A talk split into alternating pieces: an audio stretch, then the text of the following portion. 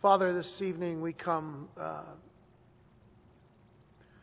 we desire, Lord God, that you would continue to meet the needs of those who, who we know are hurting, and maybe some of us here tonight, Lord God, have come bearing a tremendous load of pain in, in, in, in their bodies. And, and uh, Lord, we, we realize that your word is, is true and that, Lord, you are the great physician. You are the one who is all powerful and all uh, uh, and able to to heal and to care and, and bind the, the, the wounds of, of the brokenhearted. And as we learn in your word tonight, Lord, this is your heart. This is what you care for in our lives and in the lives of those that we love. And so, Father, we pray that as we come to your word tonight, our eyes will be open. But our hearts, Lord, will be filled with faith and with trust in you and not in anything or anyone else, but completely and totally in you. And we ask, O oh God, these things in the precious name of our Lord and Savior Jesus Christ. Open our eyes, fill us with your Spirit. Let us know and understand your word tonight. We pray, Lord, in Jesus' name. Amen.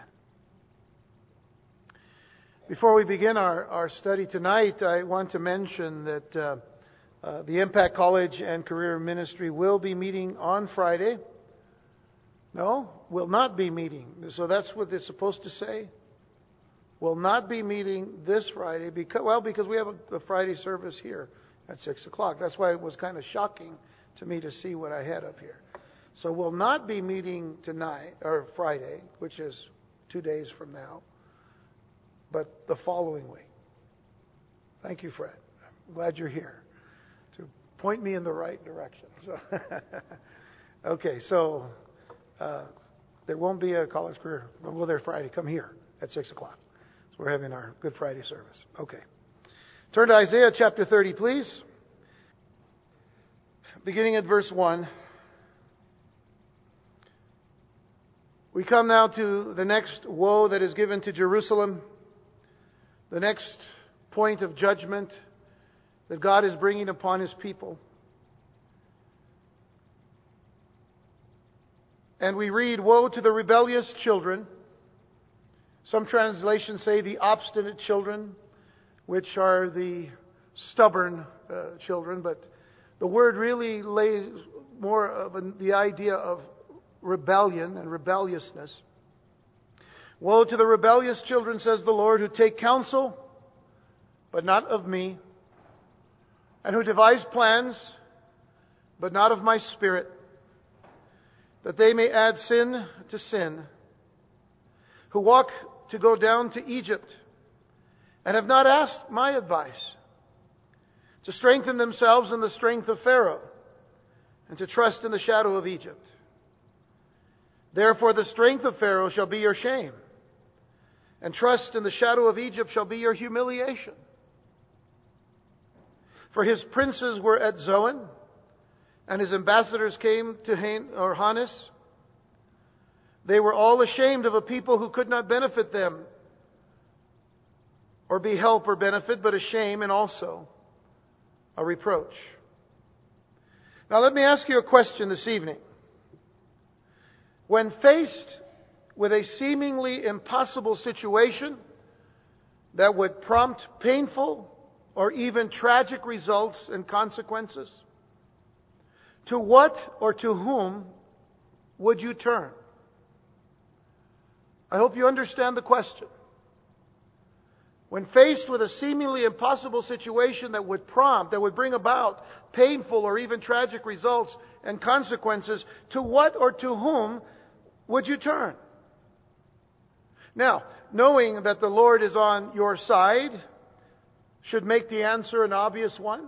And I say that to those of you who believe and who trust in the Lord Jesus Christ, because that is usually the first thought that comes to mind. Well, the Lord is on our side.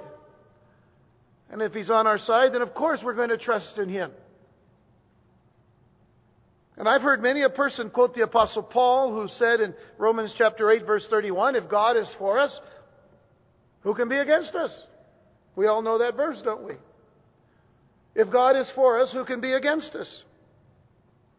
We can hear constantly of the importance of God being on our side in all, ma- in all matters pertaining to us. But it was Abraham Lincoln who once said this, and I think it would be wise for us to hear these words. Abraham Lincoln said, I am not concerned whether God is on my side or not, but I am concerned whether I am on God's side. I am concerned whether I'm on God's side. That's, that's a good perspective to have. Because the question here tonight, as we deal with Jerusalem in the time of Isaiah, is Was Judah on God's side? Was Judah on God's side? Here they were, threatened by the Assyrian army under Sennacherib, knowing the invasion was imminent knowing that God had encouraged the people to trust in Him. And yet there were some people who had a problem with that. There were people in Jerusalem who had a problem with trusting the Lord. These were influential people in King Hezekiah's court that wanted the nation of Judah to make a treaty with Egypt to have the Egyptians help them against this coming Assyrian invasion. Well, we, we, we know that Hezekiah was was called a good king in the scriptures. We know that he, that he had a heart toward God. 2 Kings chapter 18, as a matter of fact, the very same chapter that will give us an indication of what takes place during this time. 2 Kings 18 verse 3 says that Hezekiah did what was right in the sight of the Lord according to all that his father David had done. So we know then that the heart of Hezekiah was right before God. At the very same time, the northern kingdom of Israel, of course, would be conquered by Assyria and the people taken into exile. This was happening. This was going to come. And they would then come against the southern kingdom of Judah, of, of you know, whom, whom uh, Hezekiah served. And because of this threat, they looked to Egypt. And if you're in 2 Kings chapter 18, if you look down at verses 19 through 21, just giving us a little bit of an indication, Sennacherib sends a representative of his, his chief of staff. This is the uh, Rabshakeh, who, who, you see there in, in verse uh, uh, 19. Uh, he's either the chief of staff or the governor of, of, uh, of the Assyrians, but he's actually the spokesman for uh, King Sennacherib. And, and, it says that the Rabshakeh, the governor, said to them, Say now to Hezekiah, Thus says the great king, the king of, uh, of Assyria, What confidence is this in which you trust? Now, some people have thought that he's, he's speaking this way to, the, to, to those of Judah in a mocking way. What confidence is this in which you trust? You speak of having plans and power of war, but they are, they are mere words. And in whom do you trust that you rebel against me? Now look.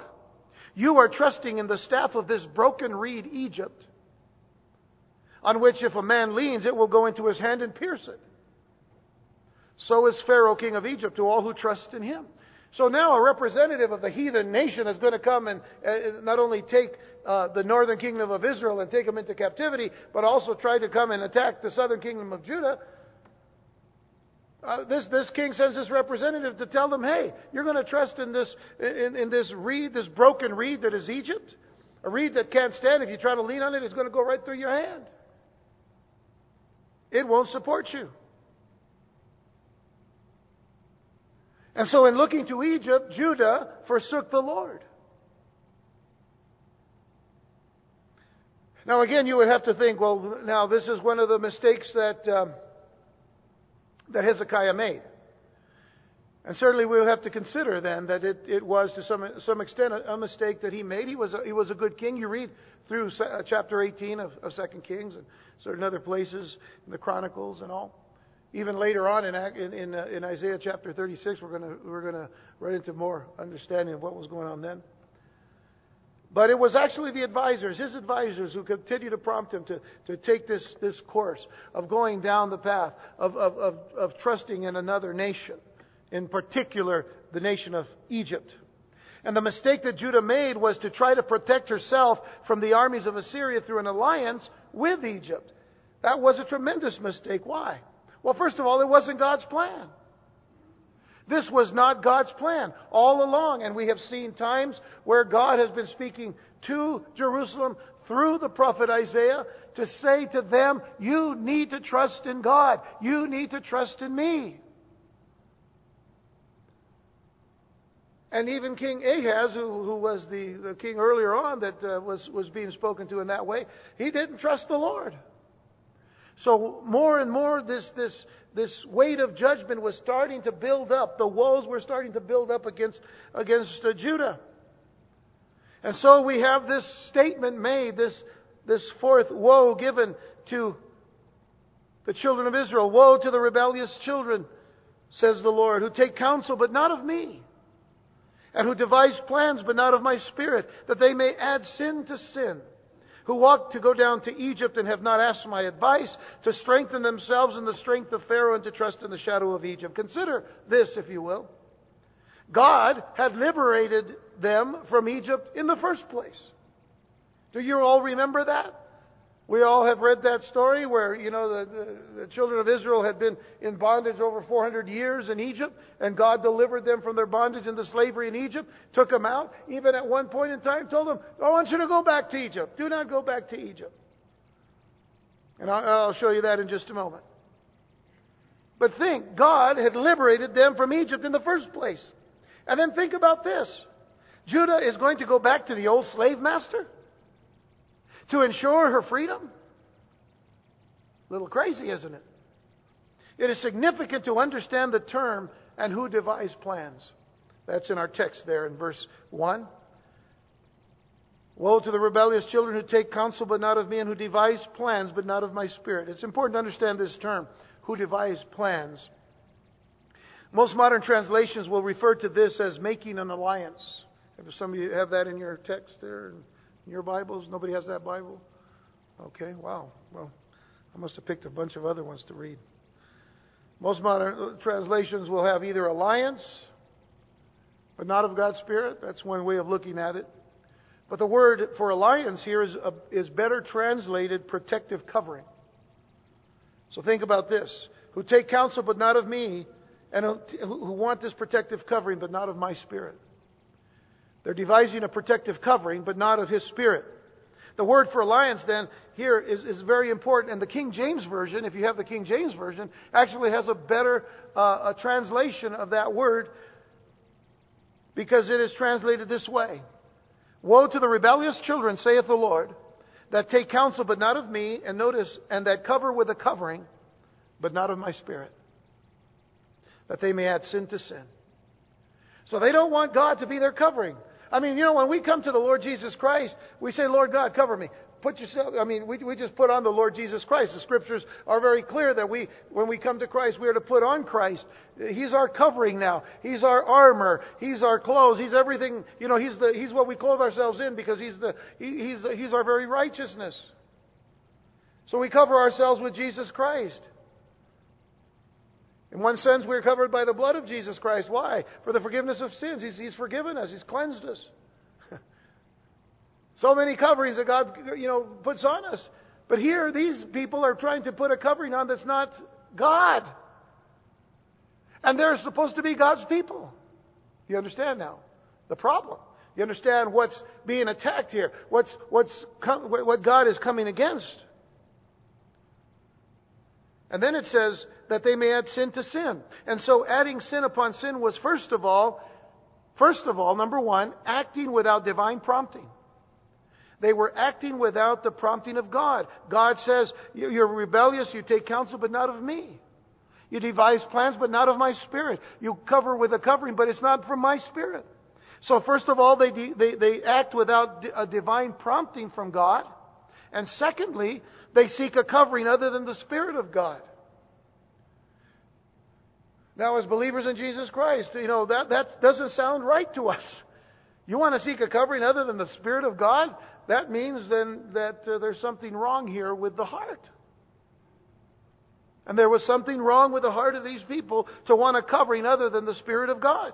And it's interesting that the Lord had warned his people centuries earlier against returning to Egypt. I told you we were going to look at it. Deuteronomy 17. And look at verses 14 through 16 here. Deuteronomy 17, verses 14 through 16. He says to them, When you come to the land which the Lord your God is giving you, and possess it and dwell in it, and say, I will set a king over me like all the king, or I'm sorry, all the nations that are around me. You shall surely set a king over you whom the Lord your God chooses. One from among your brethren you shall set as king over you. You may not set a foreigner over you who is not your brother. But notice verse 16. But he shall not multiply horses for himself. Now, this is important because this is what they did with Egypt. But he shall not multiply horses for himself, nor cause the people to return to Egypt to multiply horses, for the Lord has said to you, You shall not return that way again. Now, what is Egypt? Egypt is a type of the world. Egypt is a type of sin. And, and, the Lord says, You're not to go back into that. You're not to go back into the world. You're not to go back into sin. You are to trust in me and not to trust in the multiplication of horses, thinking that all the horses that you got are what? Your power. That's not your power. I'm your power.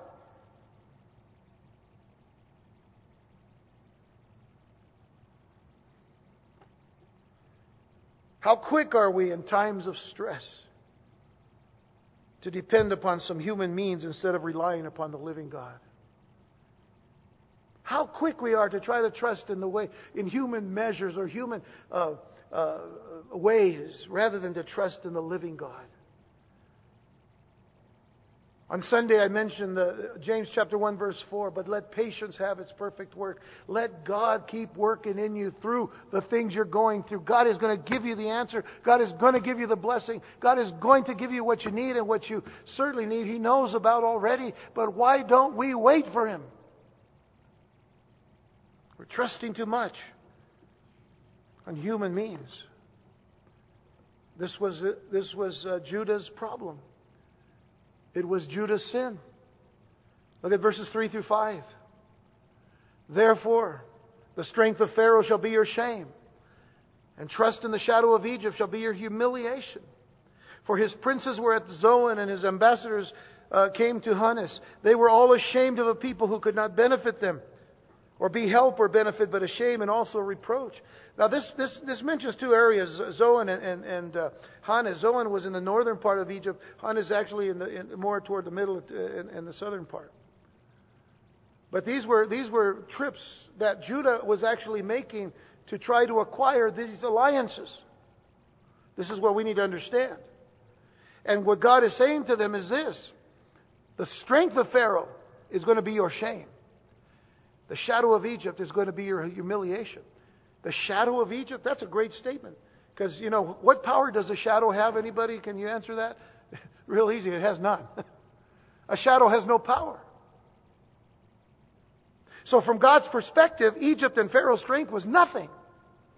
Nothing. Twice we see mentioned, verses 2 and 3, their trust in the shadow of Egypt, which of course refers to the fact that there was no substance whatsoever in Egypt to help Judah. All of us, you know, I know it's not, uh, it's not, we're not even close to Thanksgiving. I know we're not. Okay? But man, I tell you what, you know, I think there's a reason for that. It, we need a whole year to be able to really desire that big, huge turkey sitting on the table with all the fixings, man, with the stuffing and the and the cranberry and the bread and the, you know just the breading and the oh everything. Just like oh, you know, your just mouth is watering. Am I making anybody hungry? Or anybody want go turkey sandwich? We'll go get one. Uh, but uh, you know, the, the thing about it is, when you go sit at your house on Thanksgiving Day, uh, and, and and mom has made this, the, the you know the humongous you know 45 pound turkey, and and she brings it in, and she doesn't. You know what she doesn't do? She doesn't go to the window and open the window and put the turkey on the windowsill so that the sun could hit it and let the sun hit the turkey and let the turkey cast a shadow on the table and let's all sit and look at the shadow. Are you kidding me? We'd be running up to that windowsill just pulling that stuff off, you know. That shadow's nothing. There's no substance there. You want the bird on the table. God is saying there's no substance whatsoever in Egypt to help Judah. There's no substance. By the way, folks, there's no substance in the world to help a believer in Jesus Christ. There is no substance in the world for, to help believers in Jesus Christ. Keith Green, years and years ago, sang a song Do you want to go back to Egypt? Or it was, So you want to go back to Egypt? You're thinking where you're warm and secure? So you can have manna patties, manna hotcakes, manna, manna burgers. You want the, the leeks and the onions because they, they tasted so great. Selective memory, that's what they had. Remember, they were going through the wilderness. Oh, if we would just go back to Egypt, we could have the onions, the leeks, and the oh, oh, oh, you know. God was saying, hey, selective memory. Don't you remember 40, 430 years you were in slavery, in bondage? And that's what you want? So, what could a shadow do against the mighty Assyrian army? That's what God is saying. What could a shadow do against this mighty Assyrian army? And then to add insult to injury, the Egyptian emissaries who met Judah's ambassadors, who had traveled to Zoan and Hanes in Egypt, saw that Judah had nothing. First of all, it's, it's actually looking from both, both directions. The, the Egyptians saw that they had nothing to offer them, nothing to give them for their help. So what a shame and humiliation that was. Listen, these guys have nothing. We don't have to help them. They didn't bring us anything of value.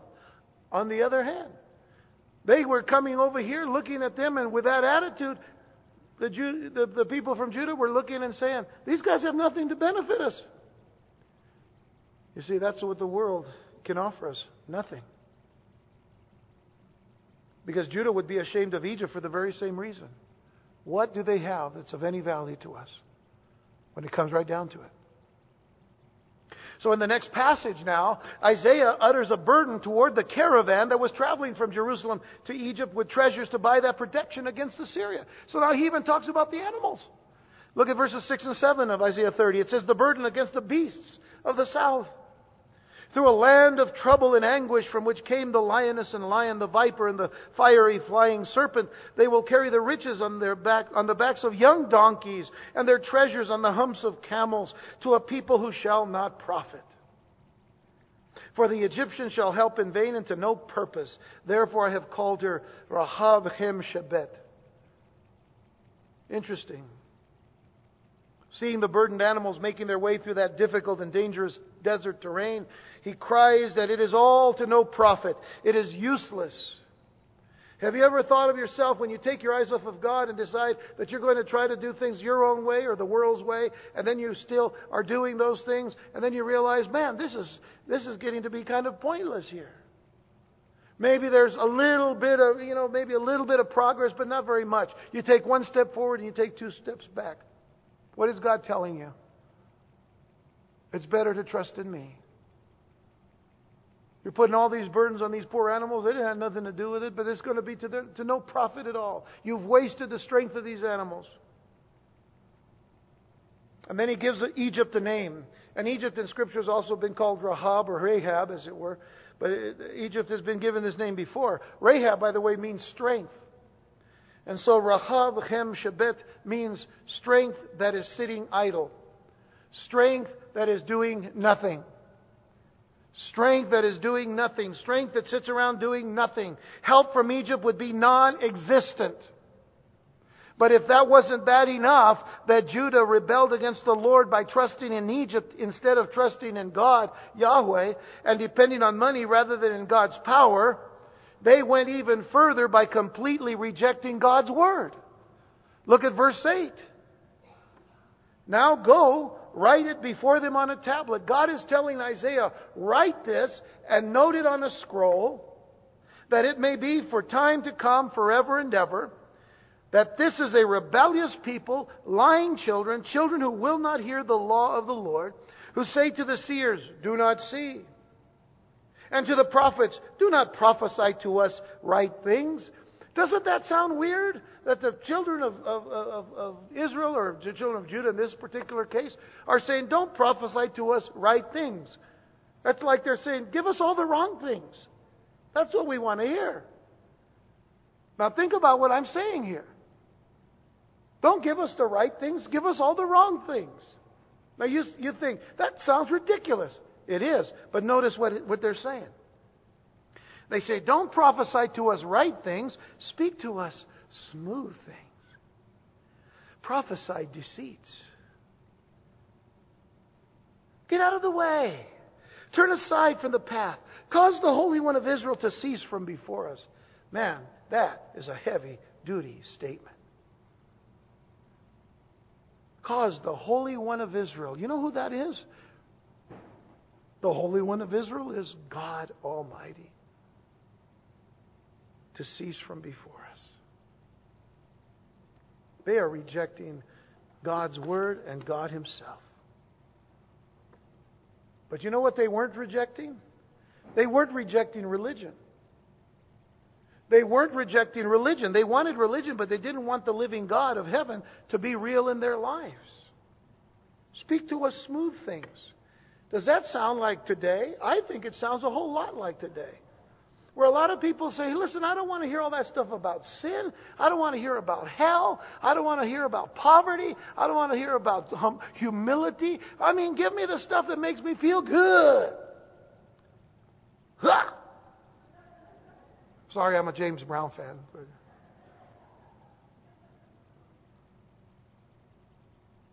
Make me feel good. The Lord wanted the rejection of his message and messengers to be documented. So he had Isaiah make a sign, a placard. It was kind of like those guys in the, you know, a long time ago used to wear those sandwich boards. And he was to take this message all around uh, Jerusalem. And make that sign to go around and say, This is a rebellious people, lying children, children who will not hear the law of the Lord. Can you imagine Isaiah walking around Jerusalem with this sign, receiving the jeers from the majority of the people who no longer wanted to hear God's words, but wanted pleasant words from false prophets?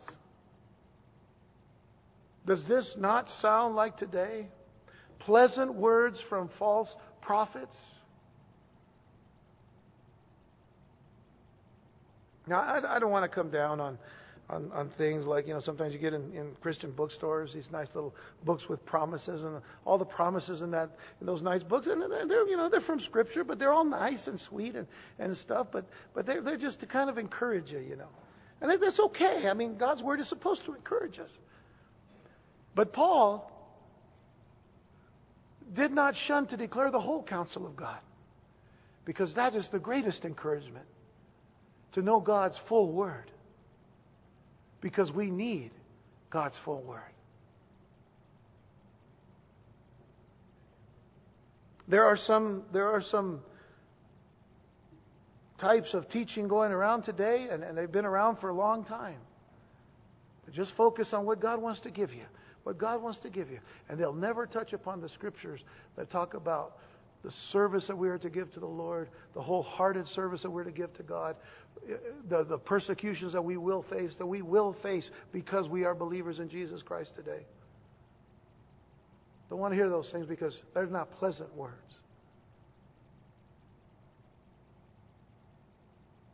But Paul said, you know, this light momentary affliction, he called it just light momentary affliction, can't compare to the glory when we hold on to this and stay steadfast to the wondrous things of God, what a, what a glory that's going to be. To be in eternity with the Lord Jesus Christ. Because we've held on to the truth of God. The things we're going on, uh, the things that are attacking us here, the things we're going through here, is light momentary affliction, he says. Even in, in Jeremiah, Jeremiah had to deal with this too. Jeremiah 6, verses 13 through 15. He said, Because from the least of them even to the greatest of them, everyone is given to covetousness. And from the prophet even to the priest, everyone deals falsely. They have also healed the hurt of my people slightly, saying, Peace, peace, where there is no peace. Were they ashamed when they had committed abomination? No. They were not at all ashamed, nor did they know how to blush. Therefore they shall fall among those who fall. At the time I punish them, they shall be cast down, says the Lord. You see, they were treating the nation's sins lightly. That's what it meant by saying that they healed the hurt of my people slightly. They were just treating the nation's sins lightly. Then they said, Oh, no, no, peace, peace. Paul said in 2 Timothy chapter 4 verses 3 and 4, For the time will come when they will not endure sound doctrine, but according to their own desires, because they have itching ears, they will heap up for themselves teachers, and they will turn their ears away from the truth and be turned aside to fables. That is not only something that happened in Paul's time, it is something that is happening today. According to their own desires. I don't want to hear all that stuff they teach over here, but I want to hear this because this, this is really what's encouraging me.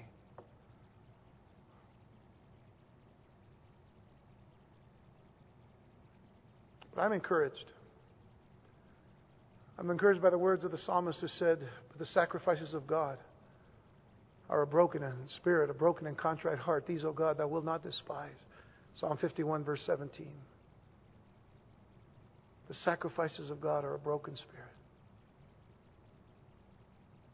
That encourages me. It encourages me to know that God is saying to us, My grace is sufficient for you.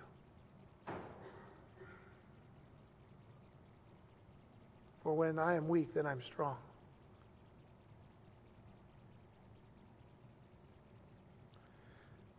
But these in, in Israel in, in the time of Isaiah and Jeremiah, they, they were treating the sins lightly, and so they didn't want sermons that would disturb their comfortable way of life. But the Lord will now make it clear through the prophet Isaiah the judgment to come upon Judah for their trust in Egypt and their rejection of God's message. Look at verses 12 through 14 now, Isaiah 30. Therefore, thus says the Holy One of Israel. See, this is great because the verse before they said, Oh, listen, cause the Holy One to cease from before us. But now it says the Holy One of Israel says. So the one, the very one that they want to seize, speaks up. Thus says the Holy One of Israel, because you despise this word and trust in oppression and perversity and rely on them, therefore this iniquity shall be to you like a breach ready to fall, a bulge in a high wall, whose breaking comes suddenly in an instant. And he shall break it like the breaking of the potter's vessel which is broken in pieces, he shall not spare. So there shall not be found among its fragments a shard to take fire from the hearth or to take water from the cistern. In other words, their desire, or I should say, their decisions had great consequences. Their wall of protection would suddenly collapse like a clay pot shattered into pieces. And when Assyria did invade the southern kingdom, Egypt lived up to its nickname by doing nothing, and it wasn't until the last minute, the very last minute, that the Lord stepped in to rescue his people in honor of his covenant with David. So, the southern kingdom was attacked. Many things happened to the southern kingdom until they, uh, until they reached Jerusalem. And in Isaiah 37, and we've read this before, I'm adding one verse though, verse 35. In verse 35 and verse 36, it says that God is saying, I will defend this city to save it for my own sake and for my servant David's sake. But then he says, The angel of the Lord went out and killed in the camp of the Assyrians 185,000. And when people arose early in the morning, they, there were the corpses all dead. You see, at the very last minute, God, in honor of his covenant with David, rescued his people. But they weren't without consequences. They marched right through Judah until they reached Jerusalem. And so there was nonetheless a tremendous humiliation that the Jews had to endure. They weren't able to flee on the horses they had from Egypt. And one enemy soldier would cause a thousand uh, Jews to flee, and that was their humiliation. Look at the next verses, verses 15 through 17. For thus says the Lord God, the Holy One of Israel, in returning and rest you shall be saved. Folks, listen to what God is saying here. In returning and rest you shall be saved. In quietness and confidence shall be your strength. But you would not. That was a matter of the will. The word would there is a matter of the will. It wasn't that they could not, that's a matter of ability. You all remember the old thing that teachers used to say when we were in school Teacher, can I go to the bathroom? And she, she or he would say, No, you are not to ask, Can I go? I know that you can. You are to ask, May I go? So, the uh, you know, ability uh, versus permission. In this case, it's ability versus will. And he says, if you were to return and rest, you would be saved. Quietness, confidence shall be your strength. But you did not want it. You will not. You would not. And you said, No, for we will flee on horses. We've got the horses from Egypt. Therefore you shall flee. And we will ride on swift horses. Therefore those who pursue you shall be swift.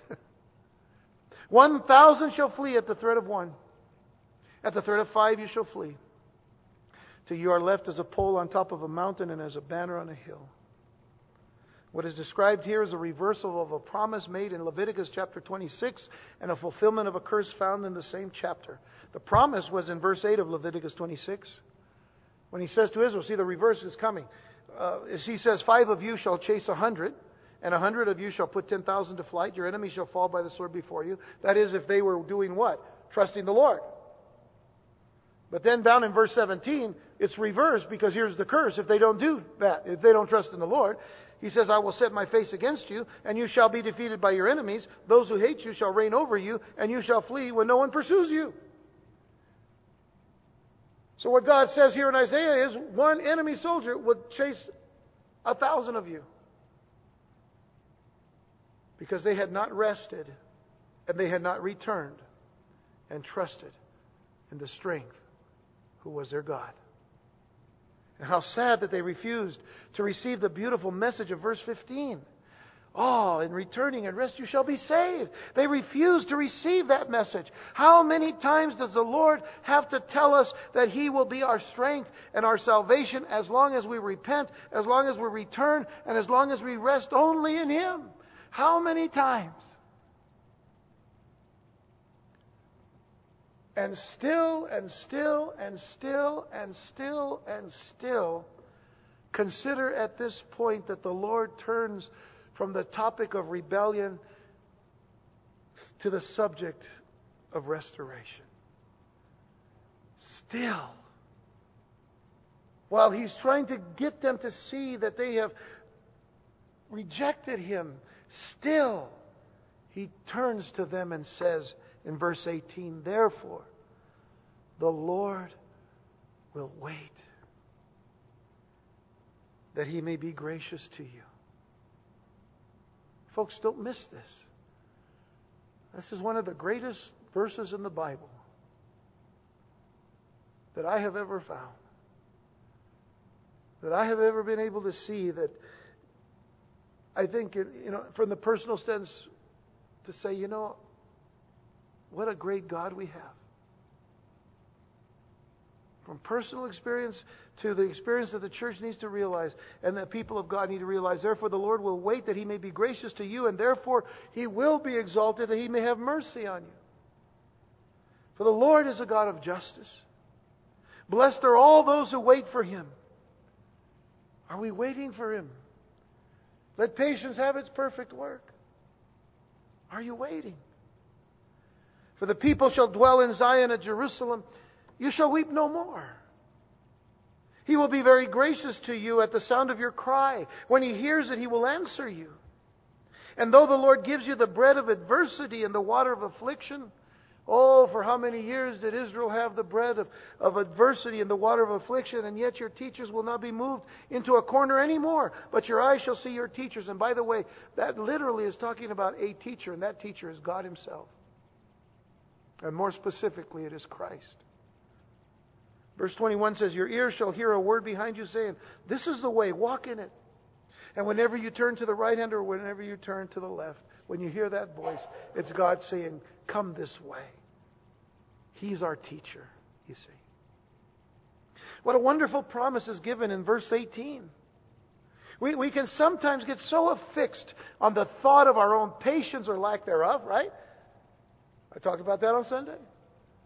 Always wanting patience. Oh, God, give me patience. Oh, Lord, give me patience. I got to pray for patience. I got to pray for patience. For Lord, give me patience. Give it to me now. I'm not patient. So I need patience now.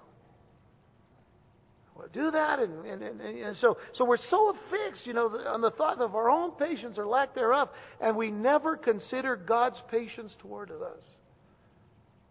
Have you ever wondered how patient God is with you? Have you ever just thought, Lord God, how can you be so patient with such an idiot like me?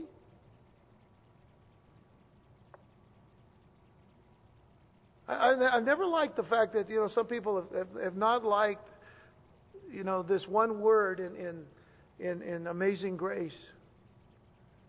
So they changed the word, like they want to change the words in Scripture. You know, they changed this word in Amazing Grace. We know the song, don't we? Amazing grace, how sweet the sound that saved a wretch like me. Oh, but we're not wretches anymore, so let's change that to save someone like me. Oh, no, you're still a wretch. You're still a wretch. Yes, think about what you did that you shouldn't have done. That's a wretch. So that's singing truth.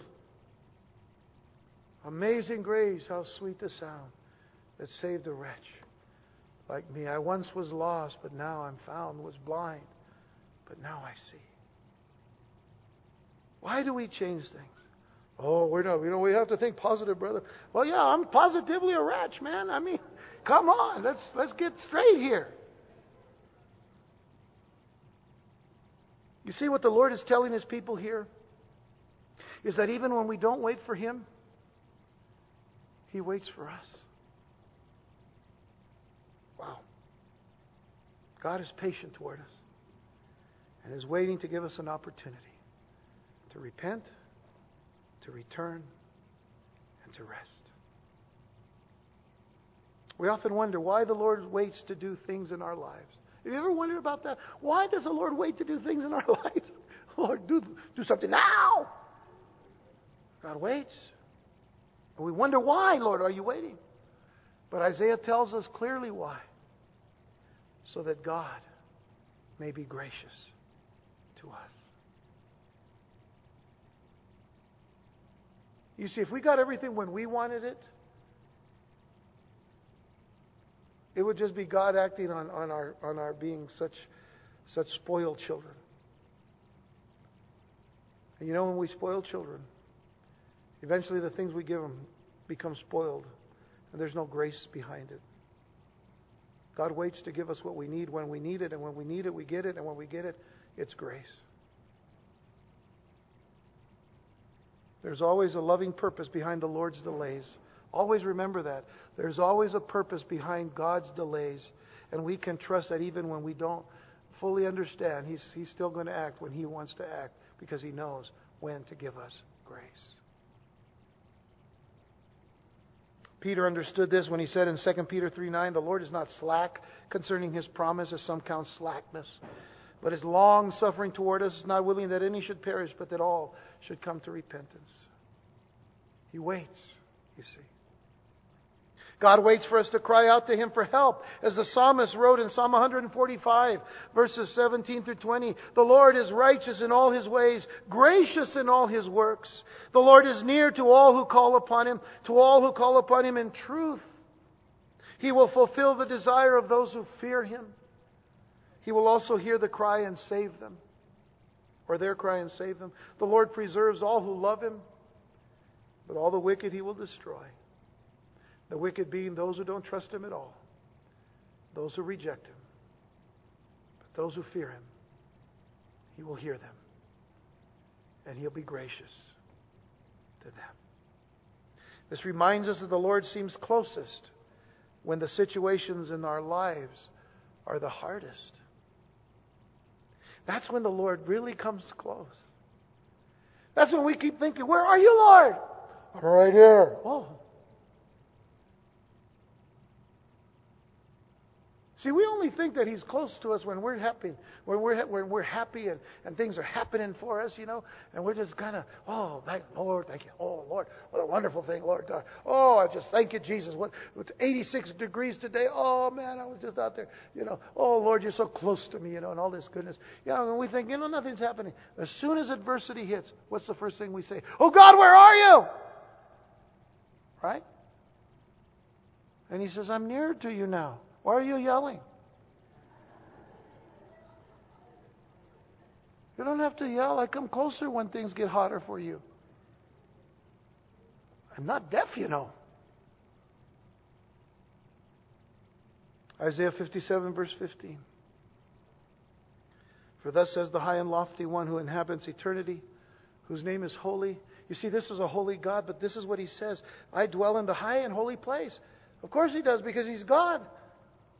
But then he says, with him who has a contrite and humble spirit. To revive the spirit of the humble.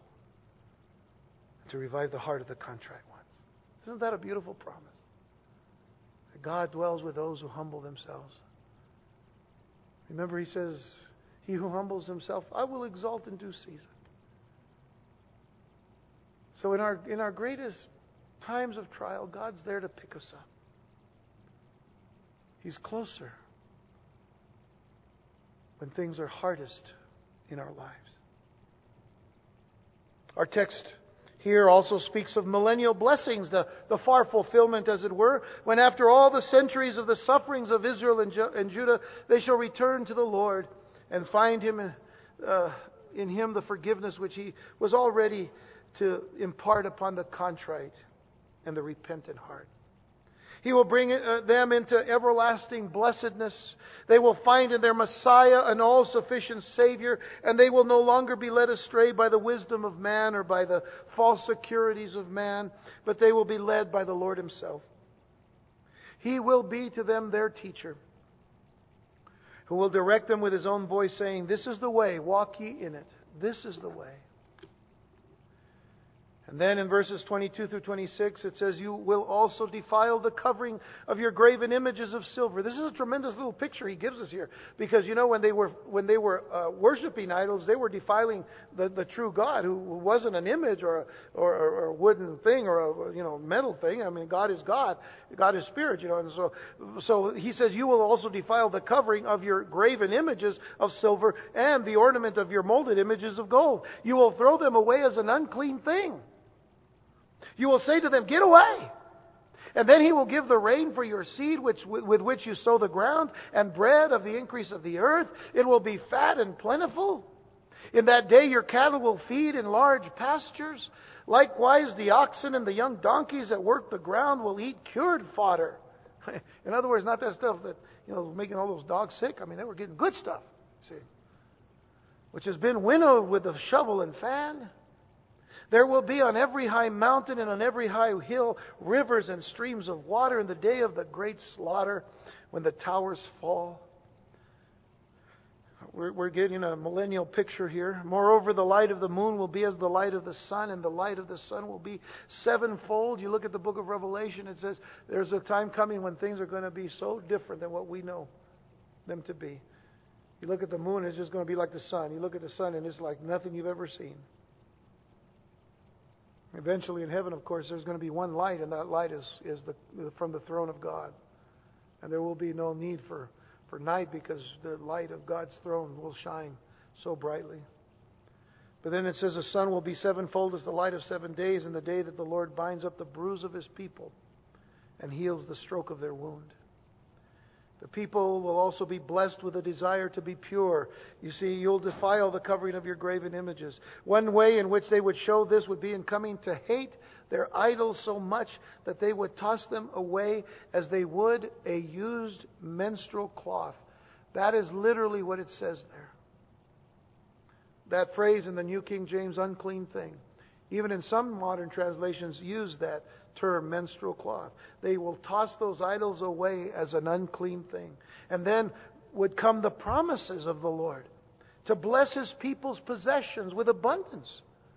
What great benefits come when God's people put away the idols that had kept them from loving and serving him. But even better than all the material blessings that the Lord extends to us is His loving care and His compassion when He says, In the day that the Lord binds up the bruise of His people and heals the stroke of their wound. How often they had eaten the bread of adversity and drunk the water. You know, the, the, those waters that we had seen mentioned earlier on. Those waters, you know, the bread of adversity and, and, and, and the waters of affliction. how often they had gone through these things. And God says, I'm going to heal these things. As a matter of fact, Jesus, when he came to, to this earth and began to preach in, in a synagogue one day, and he quoted from Isaiah, talking about healing the brokenhearted. It was the Lord that will come to do this. Something interesting. Eliphaz, the friend, one of the friends of Job, who actually gets, you know, judged by God for saying some of the things that he said, nonetheless said this in Job chapter five, verses 17 and 18 to Job, which, which, which rings true in, in, this, in this particular sense, a spiritual sense. It says, Behold, happy is the man whom God corrects. Therefore, do not despise the chastening of the Almighty. I mean, we see that in Hebrews 12 as well, don't we? But then it says, For he bruises, but he binds up.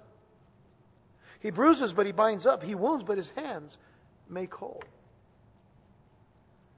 But in Psalm, 40, uh, Psalm 147, verses 1 through 3, listen to what the psalmist says. He says, Praise the Lord, for it is good to sing praises to our God, for it is pleasant and praise is beautiful. The Lord builds up Jerusalem. He gathers together the outcasts of Israel. And notice, He heals the brokenhearted and binds up their wounds.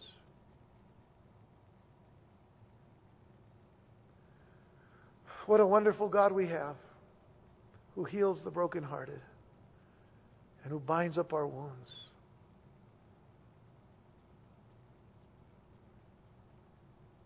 Not only would Judah be redeemed, but Assyria would face its destruction. See, again, we're, seeing something that's moving us into chapter 31. Chapter 31 of Isaiah, when we get there, boy, I mean, you know, you have to continue to keep these thoughts in mind. But notice in verse 27 Behold, the name of the Lord comes from afar, burning with his anger and his burden is heavy. His lips are full of indignation, and his tongue like a devouring fire. His breath is like an overflowing stream which reaches up to the neck to sift the nations with a sieve of futility. And there shall be a bridle in the jaw of the people, causing them to err. You shall have a song as in the night when the holy festival is kept, and gladness of heart as when one goes with a flute, to come into the mountain of the Lord, to the mighty one of Israel. The Lord will cause his glorious voice to be heard and show the descent of his arm with the indignation of his anger and the flame of a devouring fire, with scattering tempest and hailstones. For through the voice of the Lord, Assyria, Assyria will be beaten down as he strikes with the rod.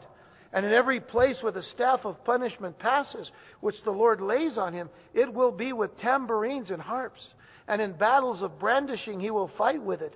For Tophet was established of old. Yes, for the king it is prepared. He has made it deep and large. Its pyre is fire with much wood. The breath of the Lord, like a stream of brimstone, kindles it. What does all that mean? well, Isaiah's final theme in this woe is that of retribution.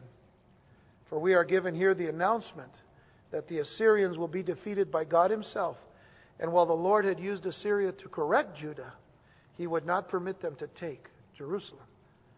The images given of God's judgment on Assyria are quite interesting a storm of fire and hail, a flood, a sifting of grain, the, hard, the harnessing of a horse so that the enemy is led away like a farm animal. That was the picture. We read back in Isaiah 14 how Sheol was prepared for the king of Babylon. Isaiah 14:9 says, "Hell from beneath is excited about you to meet you at your coming. It stirs up the dead for you, all the chief ones of the earth. It has raised up from their thrones all the kings of the nations. It was created for Babylon." Sheol, as it, as it says there in Isaiah 14, prepared for the king of Babylon. And so Tophet would be prepared for the king of Assyria. Now, Tophet was a location outside of, uh, of Israel where the worshippers of Molech sacrificed their children. We read that actually in, in, the, in the Kings, in the history of the Kings. It was defiled by, uh, by uh, Josiah.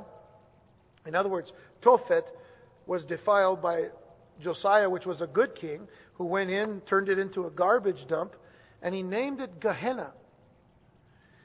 And it literally means the valley of the son of Hinnom. Gehenna, which actually became the New Testament word for hell. Gehenna. The king of Assyria's funeral pyre, when it talks about the pyre there at the end, its pyre is fire with much wood. The funeral pyre, of course, would be that, that uh, you know, particular place where the, where the body is, is laid. that uh, pyre would be a garbage would be on a garbage dump, and, and so the the table of humiliation was turned. Remember how the the the, the the people of Judah were humiliated by their by their alliance with with Egypt, but those who have come to attack them, God is going to judge them, and now their humiliation is that the king of Assyria, who they lifted up in such high esteem, was now in his funeral pyre in a garbage dump. That's pretty humiliating. So, can Assyria ever be compared to the God of Israel? No way, you see. The God of Israel is, is, and forever will be the Lord over all nations. How can Assyria ever compare? God's people will be safe in his day. The day of the Lord, they will be safe. Their part is to sing in the midst of the judgments of God, as we saw, the song in the night, as it mentions. Much like the song in the night that was sung in the Israelites rejoicing in Passover and sung again by Jesus and his disciples before he went to the cross. You remember right before he goes to the cross, Matthew chapter 26, verse 30. It says, When they had sung a hymn, they went out to the Mount of Olives. They sang a hymn. And more than likely, it was something very similar to what was sung in Exodus 15, verses 20 and 21. And then Miriam the prophetess, the sister of Aaron, took the timbrel in her hand, and all the women went out after her with timbrels and with dances. And Miriam answered them, Sing to the Lord, for he has triumphed gloriously. The horse and its rider he has thrown into the sea. The song in the night was the song of Moses. The song in the night was the song of victory. It was the song of triumph. And Jesus sang that song before he goes to the cross. Because he knew that if he does not go to the cross, there is no victory and there is no triumph. On that day, our victory, our salvation,